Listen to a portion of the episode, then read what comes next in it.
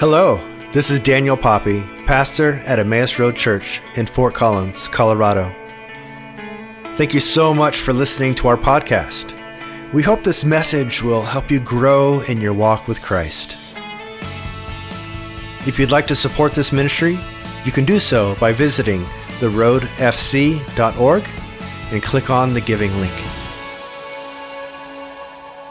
So, here in our fourth and final week of our study on Sabbath, we kind of get to the culmination point.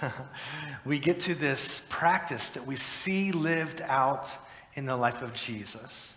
And we hear this invitation to engage in what really is kind of a countercultural concept for us to set intentional time aside to stop, to rest to delight, and to worship. So, how has your experience with Sabbath been so far? We've been inviting you into this, this, this invitation. Just kind of hold that question in your mind for a minute. How has your experience with Sabbath been? But maybe some of you have found moments of profound peace and refreshing, moments when getting outside of your routine or perhaps moments of intentionally engaging in new routines has really left you feeling different, left you feeling fulfilled and, and uh, blessed in ways that you haven't experienced in a long time, left you hungry for more. but I would also be willing to guess that if you're like me, you've also found yourself in these moments of time set aside just kind of falling into familiar routines. You know, maybe your Saturday night was pretty busy because you had a dinner party with friends or an event with your family, and perhaps you stayed up a little later than you anticipated, watching a movie or watching a show or something. Sunday morning comes around, and you wake up kind of in this fugue, and you have that age old decision to make Should I get ready and get over to church? you know, should we try to rush and make it? I mean, we got to get the kids up and everything. But you decide to give it a go. And then after church, you grab lunch. And the wait time is a little longer than you anticipated. And maybe the place is kind of crowded and noisy and it leaves you kind of feeling stressed out. But you still have a few errands to run. And so you got to get those run on the way home. At which point, you just crash for that Sunday afternoon nap or perhaps you watch a game or whatever it is. Maybe you doze, maybe you crash hard, but you have a couple of chores still to do, and so you got to rouse yourself after dinner and get those chores done. You don't really feel like cooking, and so you just get some leftovers. That, well, maybe the leftovers are uninspiring, so you have to order out, you know? Anyway, I'm describing a typical Sunday for me. I don't know if this is for you. In, you know, when I look at this, when I look at this routine, sure, like I didn't technically engage in work, but you know that Sabbath feels a bit more sabbish to me. You know, it's Sabbath, Sabbath-like, right? You know, I, I sure I stopped, sure I rested, maybe I delighted in some things here and there, but you know, honestly, felt like it, it can feel still like something's missing when you just have those first three ingredients. I don't say this even with a hint of judgment because I'm right there. Sometimes our schedules, our seasons of life, perhaps even our job schedule, it just doesn't leave us much room for much else. So there's no condemnation or shame here. But even in the brief moments of Sabbath rest that we find there's an important final element to help make Sabbath be more like Sabbath. Without the idea of worship, our Sabbath kind of just is a day off, you know? The late, great pastor Eugene Peterson calls this the unacknowledged offspring of the ancient practice, much more resembling the modern secular day off. So, how do we keep Sabbath from becoming sabbish? Worship. Worship is the key ingredient in guarding our Sabbath practice in whatever form it takes, from steering clear of just another day off. As we continue, I invite you to pray with me. Holy God, may your word give us the power to comprehend with all the saints the length and the width and the height and the depth of the love of Christ and the fullness of life that you offer. Amen. Amen. In our recent studies on Sabbath, we've learned that not only is this a blessed, life restoring invitation to rest, but that God has made Sabbath holy. We've been reading out of Genesis quite often, Genesis 2. By the seventh day, God had finished the work that he had been doing. So on the seventh day, God rested from all his work. Then God blessed the seventh day and made it holy. Because on it he rested from all the work of creating that he had done. You know, in the ancient world in which these scriptures were written, it was common for places to be known as holy. The pantheon of gods that were known by many of the nations surrounding Israel were found in the world in space, not necessarily in time, meaning they were found on a holy mountain, or perhaps in a holy temple, or perhaps even in a cave. You know, the, the, the pantheon of gods were found in location.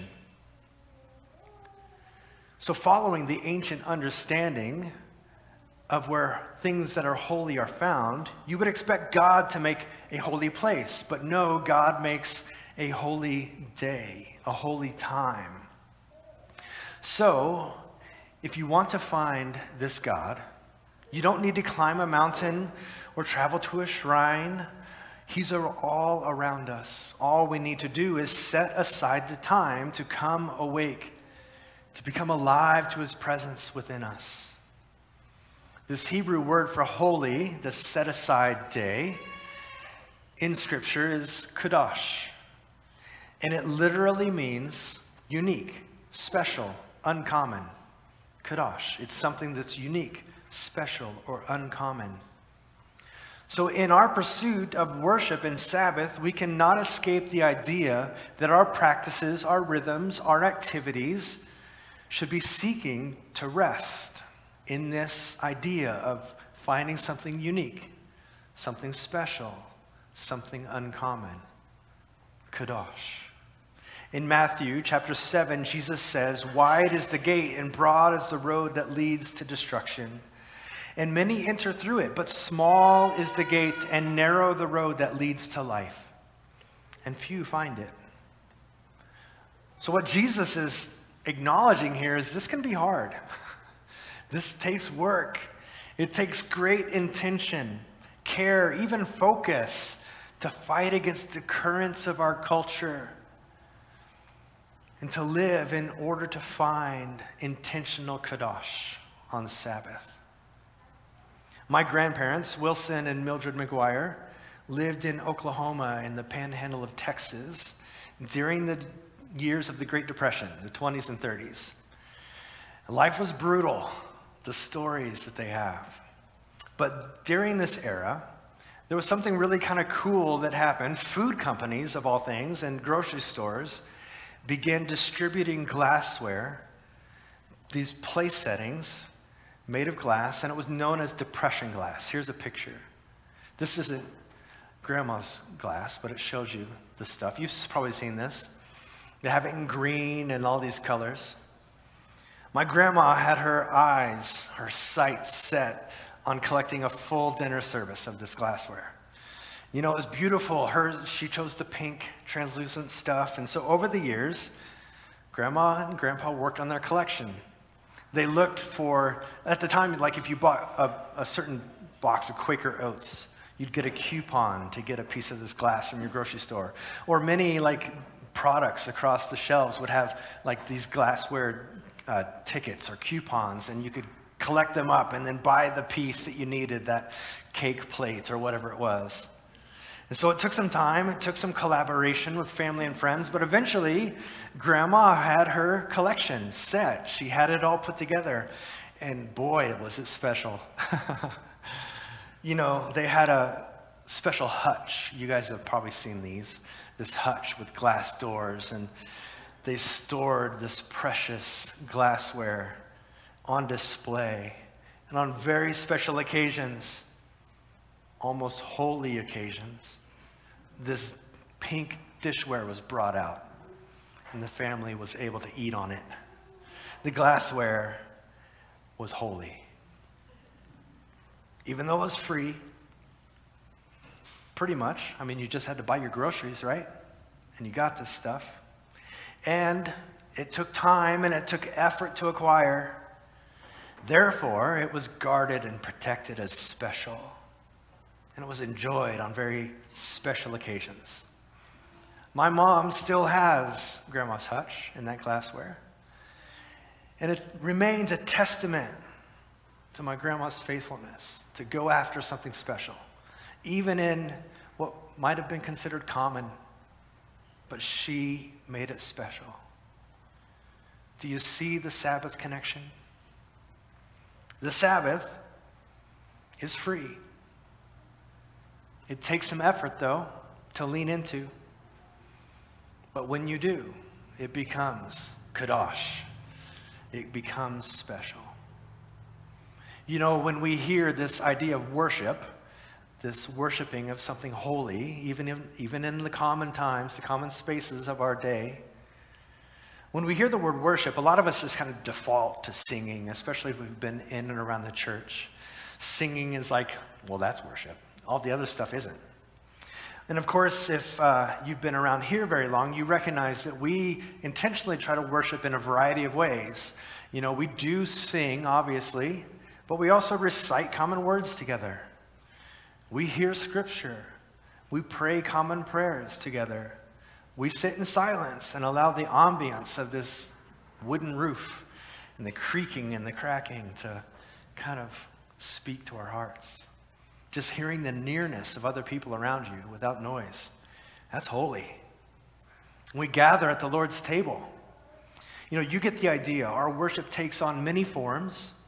But they all aim to orient or perhaps to reorient our lives around our center, our God, our Creator who loves us. Sure, our go to may be to sing, but there's many ways that we worship giving of our time with FFH, giving of our resources, our attention and our affection to God in a variety of ways, yielding our will over to God's will. Anything we do that centers our heart, centers our mind on God, directing us to His glory and His goodness is worship. Have you noticed the progression that we've been going through in our discussions of Sabbath? It really kind of is like the layers of the onion. First, we have to stop. Until we stop, we can't do the other parts. First, we need to stop. Then, we need to rest. And once we're rested, we can start to notice delight in the things that we share a meal, time with one another.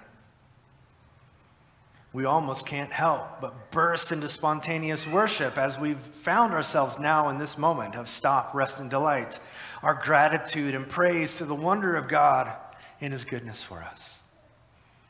Ruth Haley Barton has a book called Sacred Rhythms, and she has this quote from her chapter on the Sabbath.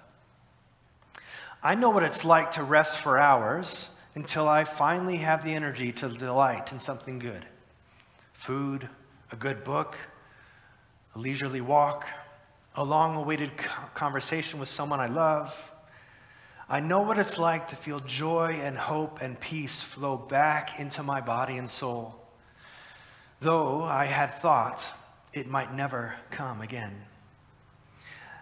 I know what it's like to see my home and my children through the Sabbath eyes of enjoyment. And I know what it's like to have rest turn into delight. And delight then turns into gratitude, and gratitude into worship. The Sabbath is a means by which we enter into what Jesus calls the kingdom of God or the reign of God. When we Sabbath, we enter in to God's will be done on earth, in us, and around us. The Sabbath is so much more than a set of do's and don'ts. As we come to the end of this series, I hope you hear that. The Sabbath is so much more than a list of do's and don'ts. There's a heart orientation that's key to Sabbath. There's a freedom for us, and this freedom unlocks delight in worship that is vital to keeping the Sabbath and becoming keeping the Sabbath from becoming sabbish. we see Jesus interacting with the Sabbath in many ways. We're going to look at one. This is Matthew 12, 1 through 8. Should be on the screens for us. At about that time, Jesus was walking through some grain fields on the Sabbath, and his disciples were hungry. So they began breaking off some heads of grain and eating them. But some Pharisees saw them do it and protested Look, your disciples are breaking the law by harvesting grain on the Sabbath. Really? so Jesus said to them, Haven't you read in the scriptures what David did when he and his companions were hungry? They went into the house of God, and he and his companions broke the law by eating the sacred loaves of bread that only the priests are allowed to eat. And haven't you read the law of Moses that the priests on duty in the temple may work on the Sabbath? I tell you that there is no one who is even greater than the temple. But you would not have but you would not have condemned my innocent disciples if you knew the meaning of this scripture. I want you to show mercy, not offer sacrifices. For the Son of Man is the Lord, even over the Sabbath. I want you to show mercy, not sacrifices. That's a scripture from Hosea chapter 6, in which Jesus is reminding these people who are condemning them that yes, there are guidelines, but more important than guidelines, God wants our hearts. Later in this same passage, still on the Sabbath, Jesus and his disciples are in the temple worshiping, and outside of the temple, a beggar has a deformed hand. Jesus, moved with compassion, heals the man, only to once again have these teachers of the law come crashing down upon him for accusing him of working on the Sabbath. Clearly, they were missing the point.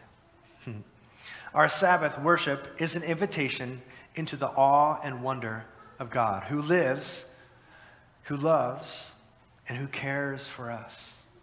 But it's also an invitation into the kinds of motivations and actions that Jesus demonstrated as God was moving and acting in the miraculous kingdom around him.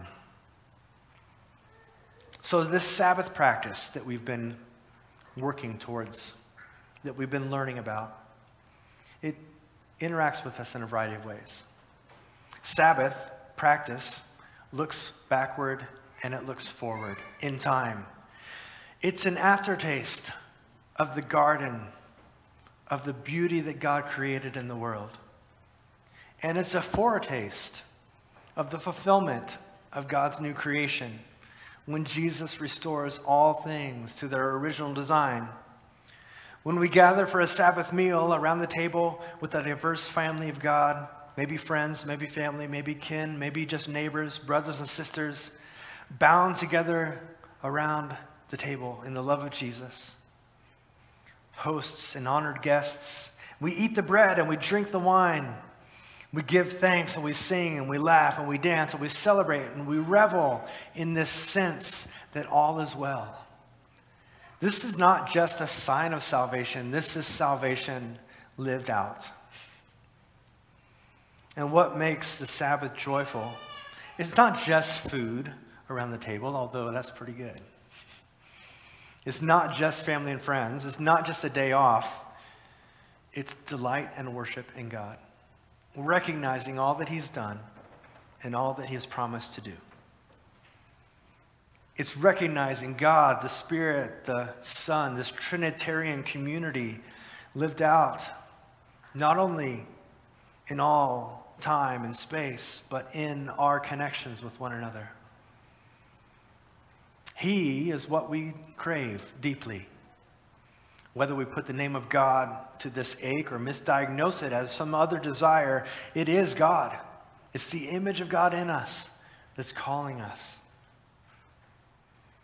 Dan Allender says it like this For six days I wrestle with a world under the toil of the curse, soiled by the oil of humanity's commerce, deeply longing for the bright wings of, a, of bright wings to come down, and on each day, at best, it is a repletion of the day before, unless the next day is the Sabbath. It is the queen of all days, the day in which division, destitution, death are put aside to celebrate our union with God, the abundance of his love, and the wild hope of his coming kingdom. It is a day of holy friction, a day when the promise of God is fulfilled on the stage, where we write the script and take the roles that we most want to act out in his glory.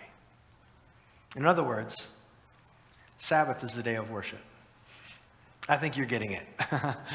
but as we wrap up, I have one more quote. This one captivated me, but it also kind of scared me. I hope you hear the tension, but also the good promise in this one.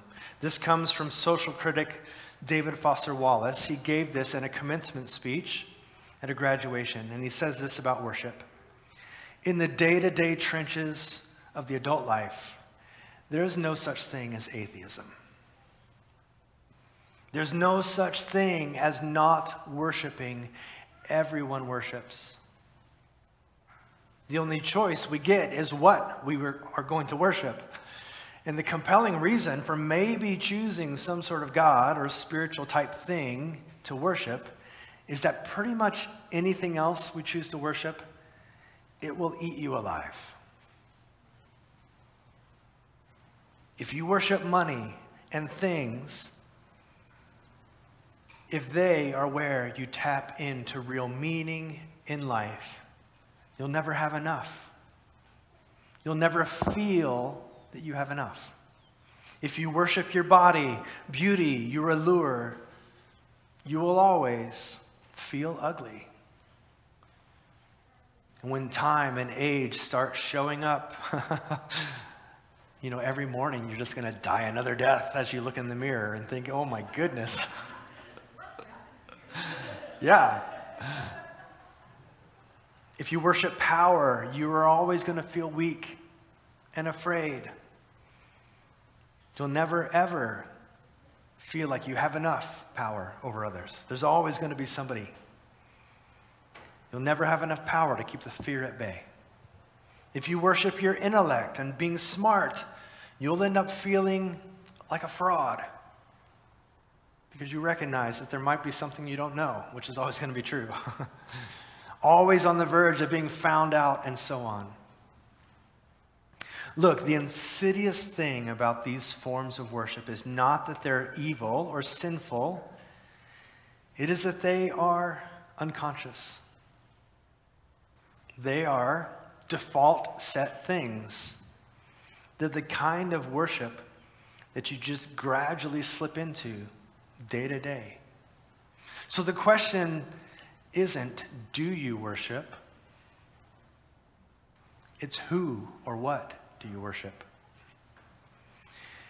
And if you and if we become like who or what we worship, as the wisdom tradition has long said, then what kind of person is our worship forming us into? You will orient your life around something. You'll put your faith and your hope and your love into something. You'll find your identity, your community, and your sense of meaning and purpose into something. And I'm not saying that the things that we engage in, whether it's our work or whether it's our hobbies or whether it's our activities, are evil. But the question is do we bring God into it with us? the simple question is what will we pursue and how will we pursue it? What will we become? What will remain our center? What will be the rudder by which we enjoy and delight in all that life has to offer? And no matter how good or noble the pursuit is, the moment that we elevate that thing above God and His promises is the moment in which we begin to feel untethered. we, and we kind of in, we begin to kind of unravel because nothing can bear the weight of our worship other than God, our Father, the Son, and the Holy Spirit. The Sabbath is a day of worship. All week long, the false gods of the world try to lure us into an orbit around some other gravity. But God's pull is always at work. Hopefully, through this series, you felt that invitation in little ways, maybe big ways. But this promise of rest, this sense of joy, satisfaction, identity, community, all are leading us in to the promise that God has for us to recognize His holiness, to worship Him. On the Sabbath, we come back to what centuries of Christians have called the Holy Center. In your worship folders, you'll find, kind of along with our sermon notes, a couple of activities, a couple ways that we can live into or lean into this idea of worship in our Sabbath practice. The first, this is kind of a century age old method of prayer called fixed hour prayer. So if you've been enjoying Sabbath, if perhaps you've gotten to the point where you have a couple hours, maybe even a day set aside in which you try to worship here and there, one activity you can do to help elevate or ingest worship into that is perhaps set a couple timers. Maybe every couple hours, and a reminder to simply stop and pray. Whether you do that just kind of the way we traditionally pray, you just say a quick prayer, or perhaps you pull your journal out and you write it so you can kind of concentrate on it. Another ancient way of praying is just praying the Psalms.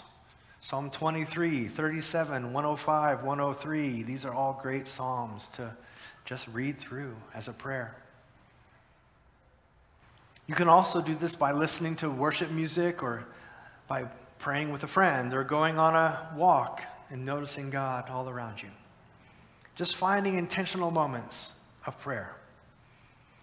The second would be identify two or three practices by which you feel most connected to God. It's going to be different for me as for you. Even maybe your spouse, your kind of natural go to way of feeling the most connected to God might be different than your spouse. Uh, a guy named Gary Thomas has a book called Sacred Pathways. Sacred Pathways helps you kind of identify, perhaps through your temperament, ways that might be your go to. Things like a naturalist, someone who feels most connected to God in nature. Things like the sensate, someone who needs the candle lit and needs the room just right. You know, once you get everything set, then you can kind of focus on God. Perhaps the ascetic, someone who just wants to turn off the noise and be alone and quiet. Find ways that you, found, find, that you feel most connected with God and simply do those things. Perhaps lean towards those as opposed to some of the natural things that we gravitate to in our culture. In our stopping, in our resting, in our delight, and in our worship, we experience God in Sabbath. I hope this has been life giving for you. I hope you don't feel like we're laying one more thing upon your busy life, your busy schedule. Really, if anything, the invitation is to perhaps find the one or two things that you can knock off your schedule and find some rest. I hope you hear the promise, the invitation. We've talked about mechanics and how we might practice Sabbath over the last few weeks, but the promise remains the same. May we learn the unforced rhythms of God's grace as we stop, as we rest, as we delight, and as we worship allowing this to center us on the God who loves us, the God who created us, the God who cares for us. May we enter into his rest. Thanks be to God.